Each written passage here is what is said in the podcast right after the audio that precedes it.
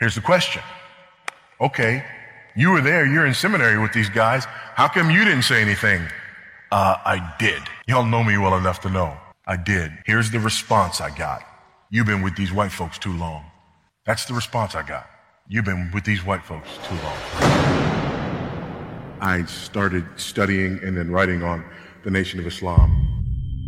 When I was a seminary student, there were two events that really caused me to think very pointedly about the relationships between Christians of various ethnicities.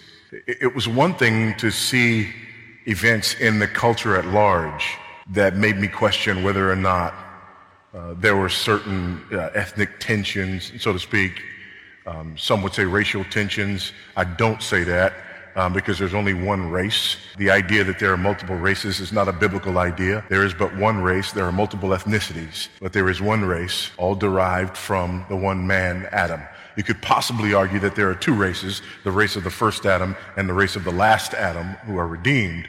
Uh, but beyond that, uh, there, there, there are no racial distinctions between human beings as far as biblical Christianity is concerned. But there's much ethnic strife and one would assume that within the body of Christ you wouldn't see that, especially among seminarians. Two things happened.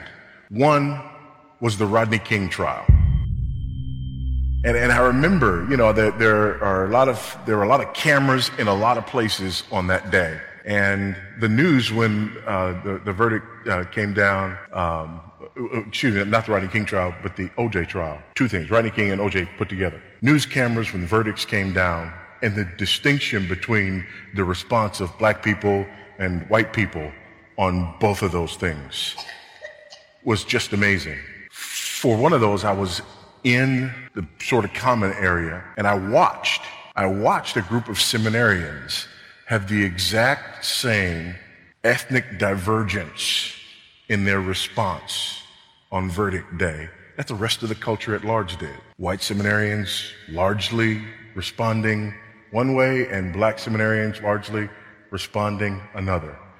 And I filed that away. Another event happened in 1995, and that was the Million Man March.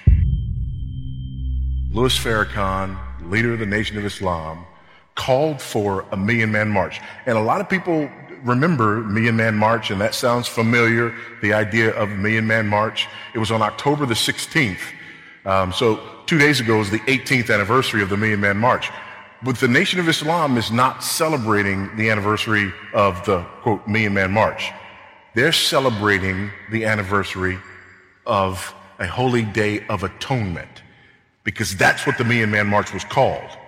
A day of atonement for black men. Why was this significant for me during that period of my life? Louis Farrakhan, the head of the Nation of Islam, came to Houston and he had a press conference in Houston leading up to the Million Man March. There were half a dozen or so black pastors in the Houston area who were standing shoulder to shoulder with Louis Farrakhan promoting the Million Man March. Now remember, the Million Man March was a day of atonement. Among these half a dozen black pastors who were standing with Louis Farrakhan, two of them I was in seminary with at the time, and one was the moderator of the then Union Baptist Association in the Southern Baptist Convention. I have some knowledge of the Nation of Islam. So I, am I'm, I'm, I'm conflicted. This is a problem. Number one, I was bothered by the fact that these men were standing shoulder to shoulder with Louis Farrakhan, promoting an event that Farrakhan was calling a day of atonement, just straight blasphemy to the blood of Christ. And the second thing that really struck me were that my, my, my brothers in seminary of other ethnicities were confused. And on the one hand, they were disturbed because they said, why would these guys be standing with and uniting with Muslims on something called the Day of Atonement? But on the other hand, they immediately had that white guilt reaction that says, it's a black thing, I must not understand. So the response was to not engage. Well, that sort of started me on a journey and on a quest to bring to light more information about the Nation of Islam, thinking, naive as I was, that if you just let people know what we're dealing with, then maybe we can make some headway in some of these issues. So that resulted in me turning my doctoral thesis in the direction of the Nation of Islam. The title of my doctoral thesis was a critical analysis of the history and theology of the Nation of Islam with a view toward an effective Christian response. It's boring. But since then, I've written a number of articles about it in more bite-sized pieces for other publications. Um, and, and one of those I want to share with you tonight. I wrestled with how um, best to present this. I, I don't want you to think that I'm mocking the Nation of Islam. So there are a lot of quotes directly from Nation of Islam sources in this. Because if I were to just tell you, these are the things that these people believe, you would think that I was mocking the Nation of Islam.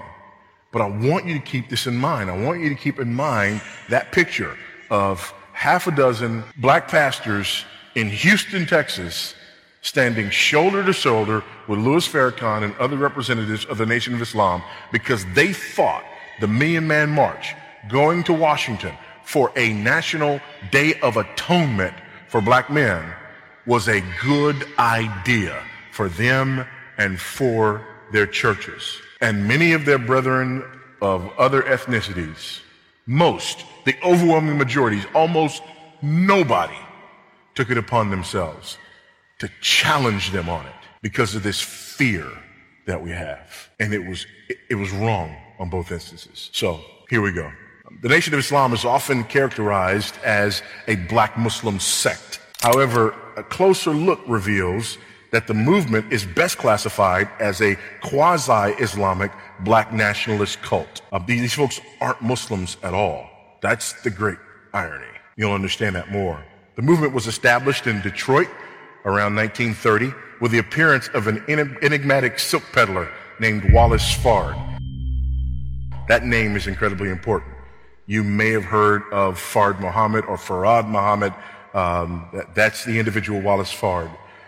He blended uh, allegorical interpretations of biblical text, popular black nationalist rhetoric, strict legalistic morality, and Jehovah's Witness teaching to form the basis of what would become the Nation of Islam. You notice what's not present there? There's allegorical interpretation of biblical passages. And here's what you'll notice with the Nation of Islam and with Louis Farrakhan. If you hear Louis Farrakhan speak, he's almost always quoting the Bible, not the Quran. So there's these allegorical interpretations of biblical passages, popular black nationalist rhetoric. There were a lot of different black nationalist groups at the time. There was a big Back to Africa movement. There were um, other, you know, black nationalist organizations uh, at the time. So he blended some of their teachings the Black Moors, and so on and so forth. Strict legalistic morality and Jehovah's Witness teaching. What's missing there is the Quran. What's missing there is Islamic teaching. The theological distinctives. The Nation of Islam claims to be an Islamic movement. However, much of their theology undermines that claim. And due to the vast nature of this topic, the scope of this presentation is limited to the movement's doctrine of God, revelation, cosmology, anthropology, soteriology, and eschatology in a very limited sense. The reason for this delineation is threefold. One, these categories comprise much of the basis for Islamic theology. Second, these are areas where Christianity and Islam can be compared and contrasted with the Nation of Islam. So you can see the difference between them and Christians and between them and Muslims. And third, due to the reactionary nature of the movement, the Nation of Islam doesn't have a, a well-documented theology apart from these categories. It's not even well documented in these categories. So let's look at them. First, the nature of God. And so it begins. Nation of Islam teaches that, quote, God is a man and we just cannot make him other than a man, lest we make him an inferior one for man's intelligence has no equal in other than man, end quote. Elijah Muhammad also argued that, quote, if he were a spirit and not a man, we would all be spirits and not human beings. Do you follow this? God has to be a man just like you and me. Not that the second person in the Trinity took on a human nature, as we would say. No, no, no, no, no, no such thing but that God is actually a man just like you and me. He attributes all the qualities of a man, including marriage, sex, frailties, weaknesses, and mistakes. All of those are attributed to God. So when the Nation of Islam says Allah, they do not mean the same thing that Sunnis or Shiite or other, they do not mean the same thing that Muslims mean when they say Allah. More specifically, NOI theology teaches that God is a black man, that he, the black man, created himself out of the blackness of space, took the color from the darkness from which he emerged. All that exists in the universe, according to this teaching, was created by black intellect. There's the other idea. Again, which is why it, it, this was so shocking to me when you understand the nature of this movement and their understanding that the black man is divine.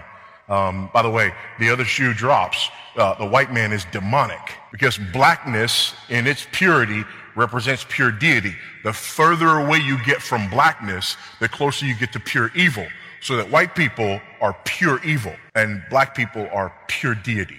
Remember, six black pastors in Houston standing shoulder to shoulder with this movement for a day of atonement. How about the person of God?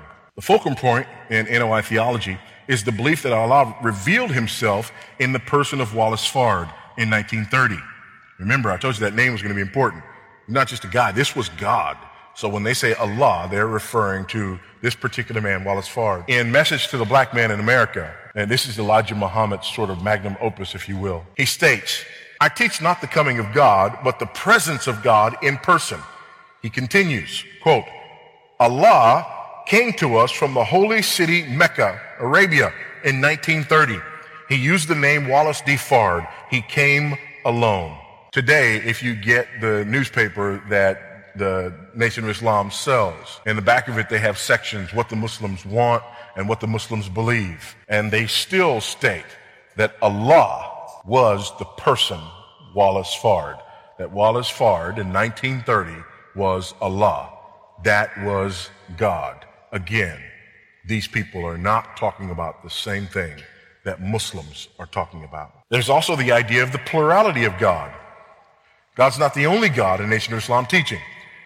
In fact, at the core of the Nation of Islam doctrine of God is the idea that while there is only one God at a time, no God lives forever. Hence, there must be a succession of supreme gods throughout the course of history. This is said to happen once every 25,000 years. They believe in these cycles of the earth, 25,000 years. The supreme God is the ruler of a divine council of 24 black scientists who govern the affairs of the world during each successive cycle. That council of 24 black scientists is going to be very important later on. Now, a critique of this one of the things that, that they teach, if you remember the idea, blackness is divine. The further away you get from blackness, you get toward pure evil. Well, one of these 24 scientists was a scientist by the name of Yaqub. And Yaqub went to perform some experiments on the island of Patmos. That sound familiar to anybody? The island of Patmos, okay? So Yaqub is, is, is performing these experiments on the island of Patmos. And it's these experience, uh, these experiments that he's performing that actually creates the white race. And the further he got away from blackness, the more evil these products of his experiment became until he created the white man, which is the devil himself. Okay. So that white people are demonic. Now, the Nation of Islam calls this practice grafting. And they say in no uncertain terms that the grafting process cannot be reversed. So once you move away from pure blackness and you get to individuals who are white, you get to someone who is purely demonic and you can't go back from there. Why is this so significant? Well, remember they say Wallace Fard was God, that he was Allah? First of all, obviously there's no evidence to support his deity. Secondly, there's his flawed humanity. Um, for instance, he was a bootlegger. He was convicted of assault with a deadly weapon. Uh, he was sexually promiscuous. He abandoned his family, so on and so forth. Not very godlike uh, behavior. But he was also white. If you've ever seen um, Louis Farrakhan at an official Nation of Islam event, if you've ever seen one of his speeches in one of their halls, um, there, there's a couple of days that are very important. One is that day in October, this, this holy day of atonement, commemorating uh, the Million Man March. Another one is Savior's Day. It's at the end of Fe- February. Savior's Day. And there is often a big to do and a big speech that Farrakhan makes in February for Savior's Day. And behind him, there's always a picture. There's a picture of a guy who's not a black guy. Not at all. Not close to a black guy, not even kind of a black guy. It's a picture of Wallace Fard. This is the guy they say was Allah, but by their own definition, he would be a demon. Not only that, Elijah Muhammad, first main leader of the Nation of Islam, who came after, he's the main disciple of Wallace Fard. He was biethnic, which means at least half demonic. Malcolm X, who became the most prominent teacher in the Nation of Islam before he converted to Islam. He was biethnic, which means he was demonic. Louis Farrakhan, the current leader of the Nation of Islam, is, you guessed it, biethnic, which means by their own theology, these men are demons. And remember, the grafting process can't be reversed. There's also the idea of polytheism in the Nation of Islam. The idea of these 24 scientists. Again, island of Patmos, the number 24. Um, these things are coming from Revelation. There's also the idea of pantheism in the Nation of Islam. Louis Farrakhan, in his book, A Torchlight for America, uses terminology reminiscent of the New Age movement in attributing deity to all mankind, in particular the black people. In one instance, he states, one of the things that separates man from the beast is knowledge. Knowledge feeds the development of human being so that the person can grow and develop into the divine and become one with the creator. Here he gets to the idea that what keeps the black man from asserting his deity is a lack of knowledge, a lack of knowledge. He has to come to the knowledge of who he is so that his deity is sort of activated, if you will. For them, as we'll see, that is salvation. What about their doctrine of revelation? How do we know God? Well, like most cults, they have a Gnostic hermeneutic. Nation of Islam believes that the knowledge of God was withheld from the world until the coming of Wallace Fard. Elijah Muhammad taught, quote, this is the first time that the true knowledge of God has ever been revealed. And we, the poor, rejected, and despised black American people, are blessed to be the first of all the people of earth to receive this secret knowledge of God. Uh, that's the very definition of Gnosticism. There's a secret knowledge of God that was never revealed. And guess what? We are the first ones in the history of the world to get this secret knowledge of God. More specifically, Nation of Islam argues that, that white people are incapable of understanding either the Bible or the Quran, and that only those blacks that have experienced mental resurrection can attain this true knowledge. This approach is fortified by a claim that both the Bible and the Quran have been tampered with and are thus not trustworthy. No Muslim would make this claim. So here we go. We have a secret knowledge of God that was withheld from the rest of the world until Wallace Fard came. This is Elijah Muhammad, who just happens to be Fard's disciple, and now his disciple who's currently there today. In order to understand this secret revealed knowledge, you can't get it from the Bible. Why? Because the Bible is not trustworthy. Why? Because white people touched it. You can't get it from the Quran.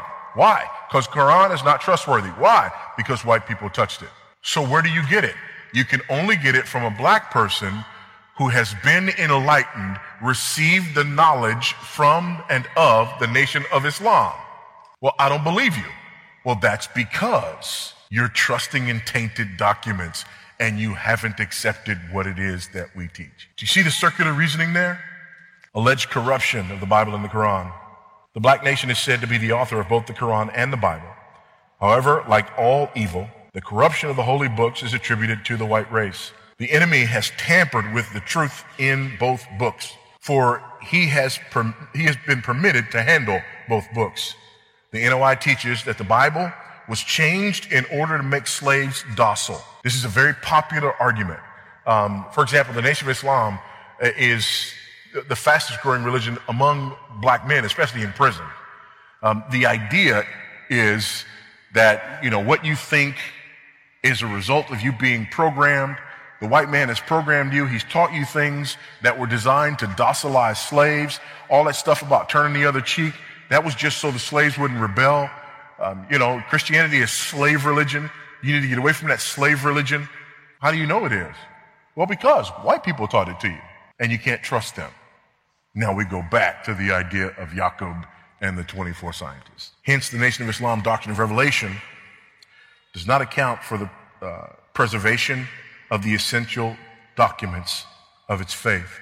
Thus, followers are relegated to dependence upon their enlightened leaders for instruction in all matters. This teaching has two main consequences. First, the movement is forced into an apostolic hierarchy. You have to have an apostolic hierarchy. You, you, you got nothing. How do you get truth? You can't read your Bible and get truth. You can't read Quran and get truth. You can only get it from your enlightened teachers. And you can only get your enlightened teachers through the apostolic hierarchy. Second, there's a need for either a restored text or a replacement text, which conveniently is something that has been promised. The NOI argues if we are to change the two worlds, meaning Christianity and Islam, then surely we need a new book.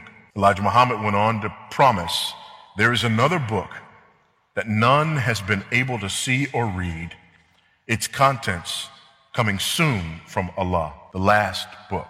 So they're waiting for, they were waiting for a last book. Again, critique, number one, circular reasoning. But here's number two. They're constantly using and referring to flawed texts. You listen to them and they're quoting the Bible. What's the Bible? It's a flawed text. You can't trust it. On occasion, they'll quote from Quran. Well, what's the Quran? The Quran is a flawed text. You can't trust it. But you can trust me. So whatever I say about these texts, you know that that's the truth. What about their cosmology? I, I won't um, spend much time on this. But the Nation of Islam cosmology, what they believe about the created world, is a mixture of science fiction and the misinterpretation of key texts in the Bible and the Quran. First, the movement offers a fascinating account of creation.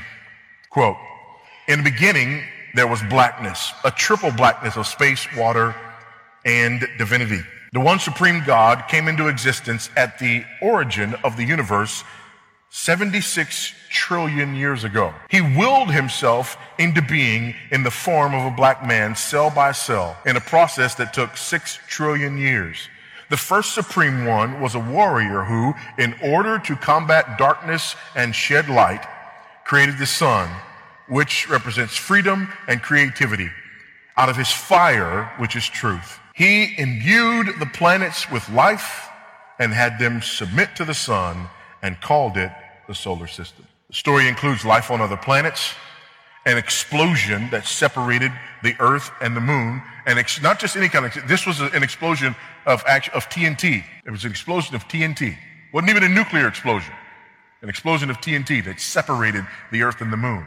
The God of the world at that time was actually trying to destroy the world because of evil, obviously, of the white race, but he failed in destroying the world and instead, the explosion just separated a part of the earth off that became the moon. What about their anthropology? They believe about man. The world, according to NOI anthropology, is divided into two segments, one black and one white.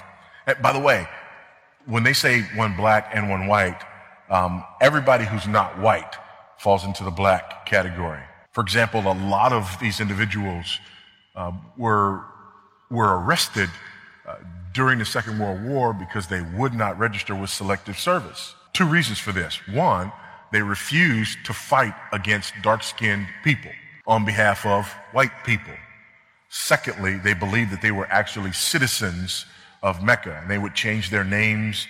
They would either take, you know, the, you know, the X. A lot of people would become so and so X, um, but they would change their names, arguing that the other names that they had were slave names. And they would take the X until they came up with some Islamic word that they would, you know, then identify themselves with. So when they say black world, white world, it's not that they don't recognize other ethnicities. It's just that if you're, if you're not white, you're, you're almost one of them, one of us. The black man is divine while the white man is demonic.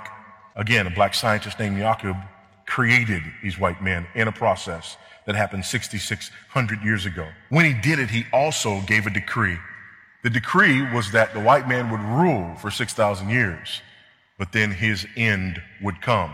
Let me move ahead. Their doctrine of salvation. Many argue that the Nation of Islam has no soteriology, that they don't have a doctrine of salvation because they don't believe in an afterlife. C. Eric Lincoln explains, in their day-to-day living, the black Muslims are governed by a stringent code of private and social morality. Since they do not look forward to an afterlife, this morality is not related to any doctrine of salvation, end quote. Nevertheless, there is a sense in which the Nation of Islam teaches salvation. You have to understand that one of the goals in the Nation of Islam was actually to win black Christians away from Christianity. You got to keep this in mind. That, that was one of the goals. That's why they teach so much from the Bible. They target churches, um, they target black Christians, and what they try to do is undermine a faith in biblical Christianity. You can't trust that book. That book was made to docilize slaves. That book is all about slave religion, so on and so forth. So their theology is like a parallel to Christian theology. They call it Islamic theology mainly because that sounds exotic. But as you've already heard, there's almost nothing about it that's Islamic. Nothing. And so because of that, they do talk about salvation. Just a different version and a different idea. They try to tell Christians this is not about pie in the sky, not about the great by and by. It's about here. It's about now. Don't you want yours now? Salvation in the Nation of Islam is tied to the here and now. Without a belief in the resurrection, their teaching is centered on the mental resurrection of the black race. This mental resurrection leads the black man to Islam, his true and original religion. The specific practices required include prayer, fasting, and the avoidance of the traditional black diet. It's interesting. If you look at the things that Muslims avoid, it, it, it doesn't look like a list that you would find from Judaism or a list that you would find from Islam.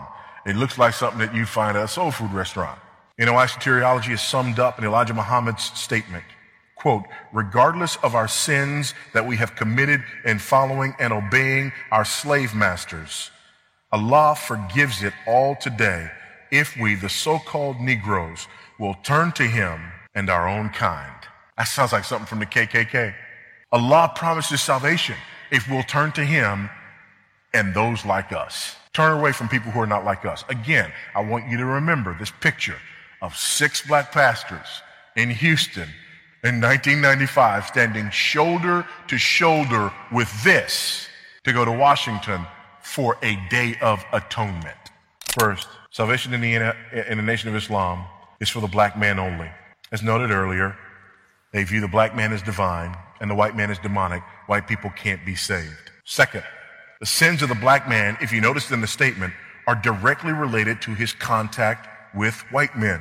Finally, Salvation is tied to nationalism. One of the things that the black nationalists, that the Nation of Islam argue, is that black people should be given a state in America.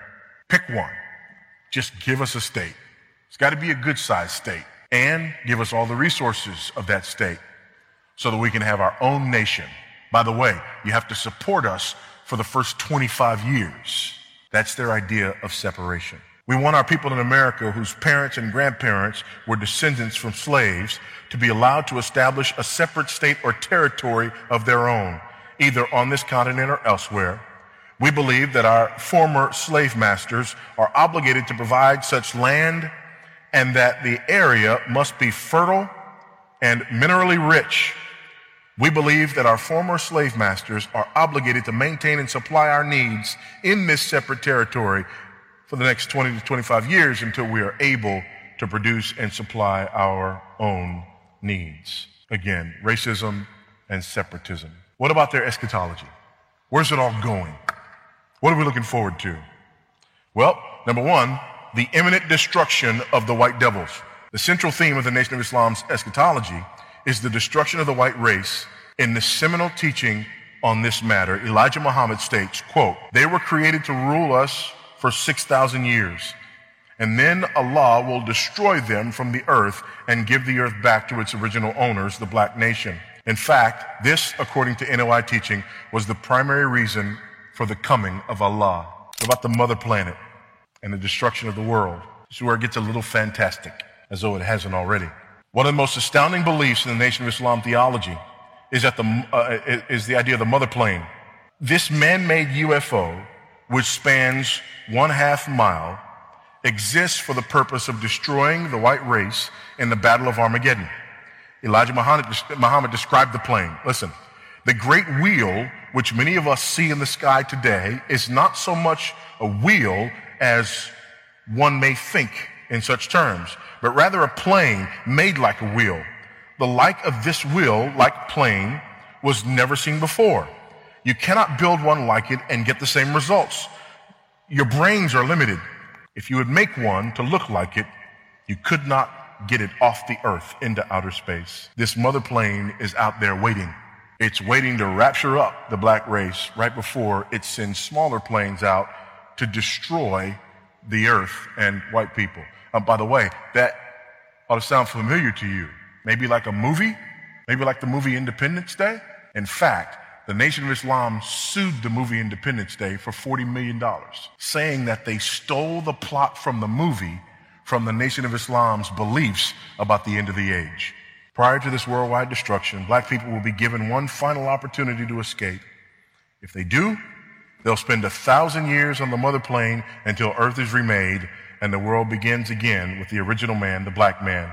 Then comes the hereafter. What's the hereafter? They describe the hereafter as an Islamic world of righteousness and happiness forever in the presence of Allah. The NOI hereafter is also said to be a place of complete peace, harmony, and well-being. Critique. This is fantastic. Purely fantastic. You can see that it's a hodgepodge of things that they've taken from uh, prophetic books in the Old Testament, from Revelation. talk about Ezekiel's wheel in the middle of a wheel, thousand years that you're on the mother plane, so on and so forth. All of these things are absolutely fantastic. The average of this movement at its inception had only a fourth grade education. That would seem to explain the acceptance of such fantastic doctrines. Yet these doctrines remain at the core of the movement today. There are at least two possible explanations. First, the theology of the movement could simply be hidden from observers and participants alike. A second possibility is that the socio-political or nationalistic aspects of the movement relegate the theology to a superficial role. The latter is the strongest argument. Therefore, any attempt to evangelize members of the Nation of Islam must not only understand that the movement's theology is distinct from that of Orthodox Islam, it must also account for the socio-political issues that form its foundation. Again, six black pastors right here in Houston, two of them in seminary with me. One the most prominent pastor in Houston's Southern Baptist life. They stand shoulder to shoulder with the head of this group, promoting the Million Man March, which was a day of atonement. Nobody said anything. They didn't have mass exodus of members from their churches. They weren't scolded or reprimanded by their counterparts in their denominations. Their white brethren decided not to say a word about it to them, choosing instead to assume it's a black thing we just must not be able to understand. Folks, this is not hard to understand. These people are lost. Not only are these people lost, these people are deceptive. They are intentionally deceptive. And their deception has a goal behind it. And the goal behind it is that they would reach into the black church community and win converts. That they would be close enough to sound familiar, but distinctive enough to offer an alternative. That they would major on socio-political issues. That they would major on the divide between black and white. And that they would do so in such a way that black people who were Christians would feel a tug in themselves between their Christianity and their blackness. And that in many instances, they would put their Christianity aside and respond with their blackness.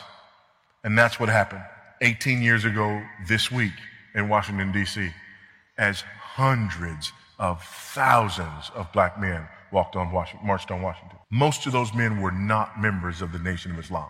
So here's the question that we raise. I mean, this is, this is obvious. This is easy. We understand that this is cultic. It's, it's, it's nonsense. But here's the question. What is it that has so divided us that black Christians are willing to ignore this and align at times with the Nation of Islam and white Christians are willing to ignore that response for fear of being judged racist. This is not a problem of theological distinction. This is a problem of sin and division in the camp. This is a problem of sin of Christians who happen to be black, who are willing to put their blackness before their savedness.